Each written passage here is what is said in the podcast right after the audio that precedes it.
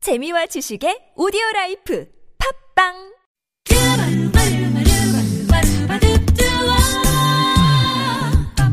나를 깨우는 이 아침 왠지 좋은 일이 생길 것 같아 옛날 닮은 당신 얼굴 좋아 당신이 있어 참 좋은 아침 성정의 좋은 사람들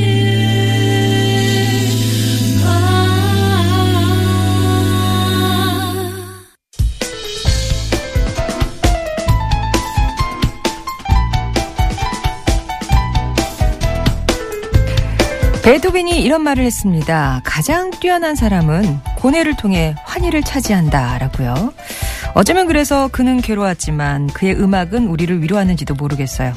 아는 만큼 들리고 듣는 만큼 행복해지는 클래식 이정현의 클래식 산책 오늘도 테너밭에 이정현 씨 오셨습니다. 안녕하세요. 네, 안녕하세요. 예, 바깥에 눈 오든가요, 상암동? 아, 제가 올 때는 안 왔는데요. 아. 네, 지금 보니까 오는 것 같습니다. 뭘로 보셨어요?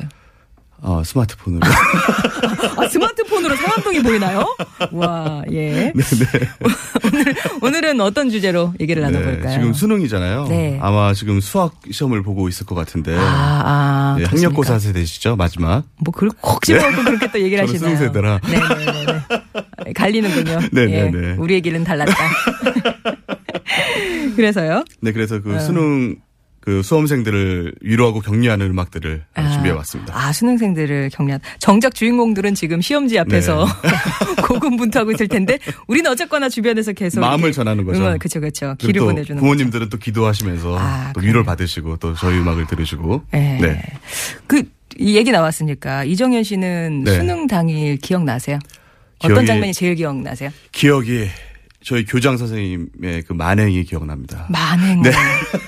어떤- 왜냐면은 예. 항상 입시에 한파가 있었잖아요. 네. 그래서 어 저희 때는 수요일 날 시험이었는데 월요일 날 장행식을 한다고 뭘 한다고요? 장, 그러니까 먼 길을 떠나는 거를 격려하는 아. 게 장행식이라고 그러시면서 아. 근데 너무 추워서 다들 코트를 입고 있었는데 장행식을 하니까 다 코트를 벗고 나와라. 아, 그래서 전교생 반이 감기에 걸려서 시험을 봤습니다. 저도 그래서 그, 그 해는 떨어졌죠. 네. 교장 선생님 때문이었구나. 교장 추교신 교장 선생님. 예, 예.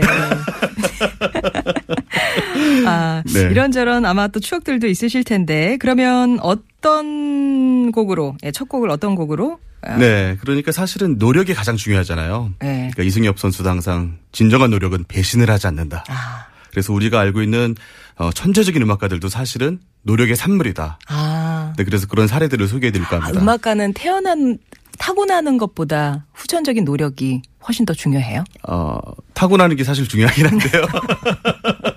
근데 그, 타, 그 이영표 선수도 말했듯이 네. 타고난 사람을 노력하는 사람이 이기고 이길 수가 없다. 어. 네, 그리고 또 즐기는 사람이 노력하는 사람은 이긴다. 근데 난 즐기고 있다고 항상 말씀을 하셨는데 아. 네, 사실은 즐기니까 그렇게 늘 연습을 오랫동안 할 수 있는 거겠죠. 예, 네. 아무리 뭐 DNA가 훌륭해도 그걸 맞습니다. 갈고 닦지 않으면 빛이 네. 날 수 있을까요? 그래서, 학창 시절에도 보면은 분명히 잘했었는데 음. 네. 지금은 이름 없는 사람이 된 사람이 훨씬 더 많죠. 맞아요, 네네네. 맞아요. 예, 그러면은 오늘 뭐 어떤 연주가가 그렇게 노력을 했을까요? 네, 이그나치안 빠데레프스키 폴란드의 유명한 작곡가이자 피아니스트이고 폴란드 수상까지 했던 인물인데요. 음. 아. 예, 그분이 이런 말을 남겼습니다. 네, 피아노를 연주할 때 하루를 연습하자 좀 그봐. 않으면 내가 알고 아. 네. 이틀을 연습하지 않으면 평론가들도 안다네. 음. 그리고 사흘을 연습하지 않으면 관객들까지 알게 되지. 어, 네, 이런 말을 남겼죠. 그리고 또 사라 사태도 네. 다들 천재라고 그러니까 유명한 바이올리니스트잖아요. 네네. 근데 내가 천재라고요? 저는 어 37년 동안 하루도 빠짐없이 매일 14시간 동안 그러니까 잠자고 먹는 시간 빼곤 항상 바이올린을 켰다는 얘기죠. 예. 예, 그렇게 연습을 했다고 어, 그런데- 남겼습니다. 나는 그렇게 살았는데 비평가들은 나를 천재라고 하네요. 네, 맞습니다. 야, 37년을 14시간. 네. 이정현 씨는 몇 시간씩 연습하세요? 아, 성악은 그 목소리가 한 끼가 있고 성대도 근육이기 때문에 네. 이렇게 기약하시는 분들처럼 할지는 못하는데요. 그쵸, 아. 그쵸. 네, 머릿속으로 계속 이미지로 연습을 이 정도 하는 것 같습니다. 그렇군요. 어. 14시간을 머릿속으로만. 네네. 저희는 오전 1시간, 오후 1시간 정도가 소리 내는 걸로 적당합니다. 아, 네. 너무 하면 또 무리가 가니까 그죠? 맞습니다. 네. 예. 그러면 뭐 사라사태의 연주를 듣나요? 뭐 어떻게? 네, 사라사는 근데 19세기 인물이라서요. 네. 음. 사라사태의 곡을 우리의 보물과도 같은 장영주 씨의 연주로 준비해봤습니다. 아, 예. 바로 어, 사파테아도 작품 번호 23인데요. 예, 피아노 반주는 찰스 아브라모빅이 맡았습니다. 예, 듣겠습니다.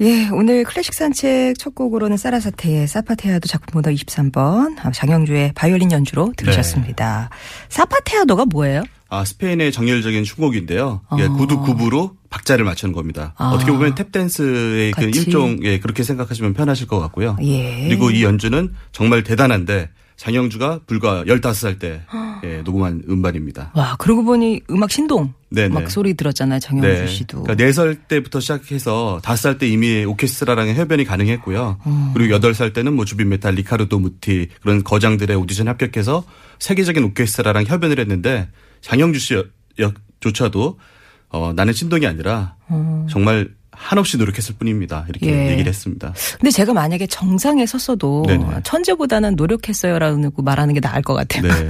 근데 제가 듣기로는 송정희 아나운서가 천재 아나운서라고 지금 누가요? 저 김병훈 아나운서 부장님이 그런 말씀을 아휴. 항상 하시는데 예. 네. 그건 뭔 의미예요? 지금? 아나운서가 천재인 건 뭔 의미래요?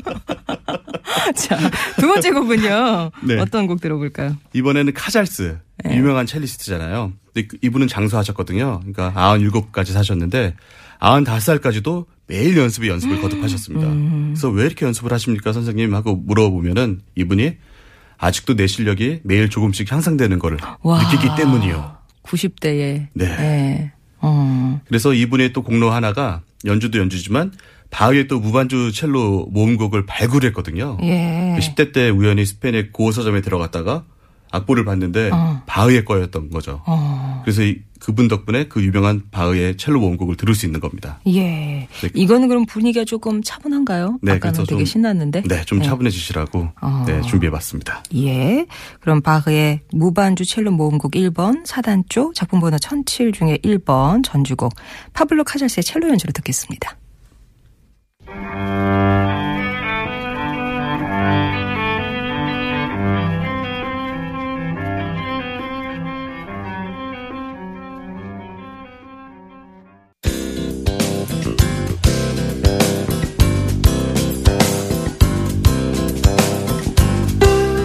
목요일은 여러분과 클래식 음악 속으로 산책을 떠납니다. 이정현의 클래식 산책. 오늘은 어, 대학 수학력 시험을 맞아서 수능 특집으로 이제 응원가, 희망가 이런 것들을 네. 전해드리고 있는데 여태까지는 좀 이렇게 노력을 많이 했던 연주자들 네, 진짜 맞습니다.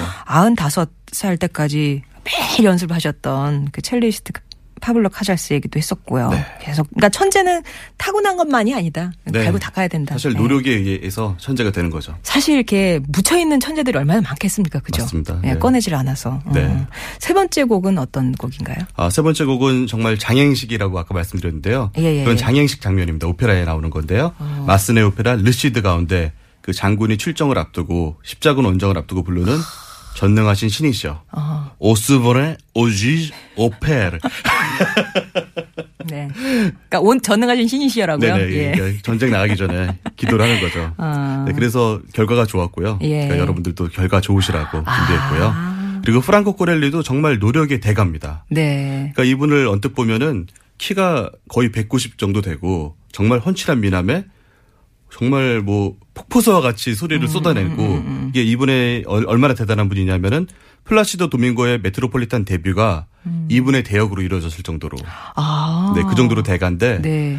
어 이분은 어 굉장히 노력을 많이 하다 보니까 정말 어떻게 보면 인생을 재미없게 살았다. 어. 그래서 전 세계를 각지를 돌면서 공연을 다녔지만 예. 내가 그 나라에 대해서 아는 거라고는 공항, 아, 그렇겠네. 음, 공연장, 호텔 방밖에 없다.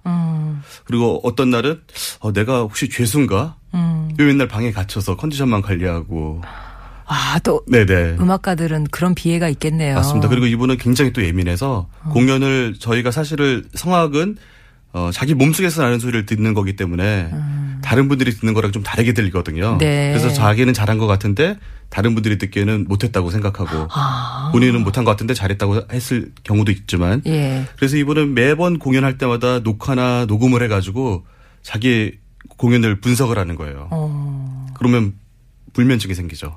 못 자죠. 어. 네네. 아, 그래서 굉장히 예민했고 그리고 이번에 또 이렇게 된 이유는 네. 선생님을 잘못 만나서 어. 한때 잘 나갔었는데 네. 딴 선생님이 너 잘못하고 있어 나한테 배워 그러다가 소리가 완전히 이상하게 된 거예요. 아.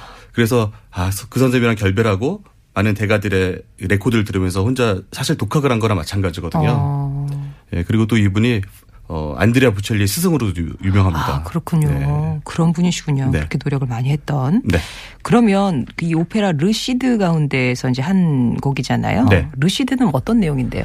아, 르시드는 어, 좀 전에 말씀드렸듯이 그 종교 전쟁에 관한 얘기인데요. 그 스페인에서 그 장군이 그 무어인이랑 또 이슬람교도를 어, 그들의 입장이니까 네. 그들의 입장에서는 좀 처부수고 자신들의 종교를 세우는 그런 내용인데 아. 네 근데 어그 마스네가 그 여러 아름다운 곡을 썼지만 르시드는 좀 성공을 당시에는 못했어요. 음. 아, 안타깝게도. 근데 프랑코 코렐리랑 걸출한 테너가 나와서 이 오페라를 선보이자 아. 아 르시드가 사실은 저런 오페라였구나. 어. 네, 그래서 곡도 여러 가수들을 돌아다니다가 주인을 만나가지고 그렇죠. 어, 뭐 사랑스러워 김종국 씨 같은 곡도 원래는 뭐 엄정화 씨한테 갈 뻔하다가 컨츄리 코코한테 갈 뻔하다가 어. 김종국 씨한테 갔는데 정말 잘 된 거죠. 예. 네, 그런 주인을 주인이 제대로 있습니다. 만난. 네. 음. 오페라는 물론 여러 사람이 다 할 수 있고 어, 재창조 예술이기 때문에 누가 하느냐에 따라 다르지만 아. 그래도 딱 맞는 옷을 입은 것처럼 딱 어울리는 성악가가 있는데 그 르시드에서는 어 쓰리테너 지금 뭐 도밍고나 까레라스보다도 네. 역시 프랑코 코렐리가 최고가 아니었나 이런 생각을 해봅니다. 아, 그러면 그, 노, 그곡, 예, 네. 프랑코렐리가 살린 네네. 마스네의 오페라 르시드 가운데서 오 전능하신 신이시여 듣겠습니다.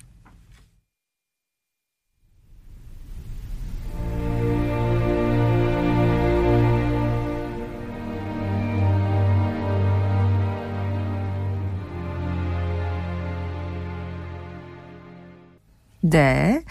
마스네이 오페라 르시드 가운데서 오 전능하신 신이시여 프랑코 코렐리의 예, 노래로 들어봤습니다. 네. 이게 이제 전쟁 출정을 앞둔 장군이 네. 예, 신에게 기도하면서 부르는 곡이다. 맞습니다. 뭐 지켜주시고 네. 결과는 좋았다, 승전했다. 좋았습니다. 네. 예, 예. 아 그리고 코렐리랑 아까 그 카잘스 같은 분들은 그 당시 에 녹음 기술이 발달하지 않았기 때문에 네. 사실상 녹음이지만 라이브입니다. 어, 그러니까 굉장한 거죠. 예, 예, 이 정도로 할 수 있다는 게. 아. 네. 이 성악가들은 특히 이제 뭐 테너나 소프라노 이렇게 고음에서 끝나는 네. 막 희열 같은 게 있을 것 같아요. 쫙 뽑고 냈을 때 그러니까 소위 좀 잘 걸리면은 내려오기 싫죠. 아, 그렇게 표현하시는군요. 네, 네, 네, 저희 잘 그- 걸리면. 네, 소리가 잘 걸린다고. 어, 네, 네, 네. 네. 자, 오늘 어, 수능 어, 특집으로 꾸며드리고 있는데 수험생들에게 이제 마지막 응원의 노래는 어떤 걸로 네. 들어볼까요? 제가 응원드리고 싶은 마음을 담아서요. 어, 네. 제 곡 중에 꿈의 노래를 준비해 봤습니다. 아, 가사를 제가 직접 썼는데 네. 테너 바테시니까. 네네. 네. 유신이니까. 네. 근데 저도 정말 힘든 시절이 아까 대학 떨어졌고. 네. 예, 그래서 그런 힘든 시절을 생각하면서 썼고요. 그래서 꿈을 이룬다는. 그리고 또 제가 가장 존경하는 여러 스승님이 계시지만 가장 존경하는 스승님이 김영환 교수님인데 아. 테너. 우리나라에 또, 어, 한 획을 그은 테너였죠. 네. 근데 그분이랑 그 다- 같은 테너기 때문에 무대에 서기가 힘들거든요. 음. 근데 아, 이 존경하는 스승님이랑 꼭 한번 노래를 하고 싶은데 네. 아. 했는데 또 흔쾌히 허락해 주셔가지고 예, 그래서 저 개인적으로 또 꿈을 이룬 예, 꿈의 노래고요. 아. 그리고 이 곡의 작곡은 어, 영화 빈집의 음악 감독이었던 예, 김기덕 감독의 영화였죠. 아. 예, 김무근 씨가 예, 곡을 썼고. 네, 곡을 썼습니다. 가- 그 저기 가사는 우리 테너 바테 이정현 씨가 썼고. 네, 김우근 씨도 도와줬고요. 음. 그래서 이럴 때 이- 녹음할 때는 같이 하시는 거죠. 왜 가수들은 따로도 막 하고 그러잖아요, 사실은. 아, 같이 연습을 많이 했고요. 음. 네. 녹음은 편집을 해야 되기 때문에 아, 요새는 녹음 기술이 발달했잖아요. 따로 하는군요. 이렇게 들으면서. 아, 실망인데. 네, 아닙니다. 아닙니다. 그 실망이 아니라 네. 분위기가 좋게 나왔는데 음. 약간 좀 아쉬운 부분이 있으면 그런 건 수정이 되니까. 그러니까 아. 장동건 씨 같이 완전 조각 같은 미남도 분장을 하잖아요. 네. 그렇게 생각해 주시면 되실 것 같습니다. 어, 게- 어, 괜찮은 저기네요. 네네네. 비유네요. 예. 그러면 그리- 네 그리고 김영환 교수님이 먼저 부르게 하신 다음에 어. 제가 거기에 맞춰서 화음을 넣어야 되기 때문에 네. 네. 그러니까 메인은 김영환 교수님이네. 네 제 앨범이었지만 메인은 김영환 교수님이고 저는 어디까지나 서브 네. 예. 네. 꿈의 노래는 어떤 내용인데요? 네, 들어보시면은 우리 말이기 때문에 자기가 써놓고 정리가 안 돼? 아닙니다 아닙니다 그러니까 아, 역경을 이뤄내고 아, 나를 네. 예. 어. 다시 밝게 비춰줄 그 노래를 난 부르겠다 예, 알겠습니다. 우리 그래서 수험생들에 딱 어울리는 그런 노래. 좋은 결과 있으실 겁니다 네, 제가 기도를 또 열심히 아, 예, 알겠습니다. 아, 네네. 그리고 하나 말씀드리고 싶은 네네. 음. 거는 그 대학 입시가 골이 아니죠 스타트입니다 스타트 네 그렇게 한국어로 하시면 더 좋았을 것 같아요. 시작이다. 음, 예. 자, 네, 죄송합니다. 그러면 꿈의 노래 김영환, 이정현 두 테너의 노래로 듣고요. 이정현 씨와는 인사 나누겠습니다. 고맙습니다. 네 감사합니다.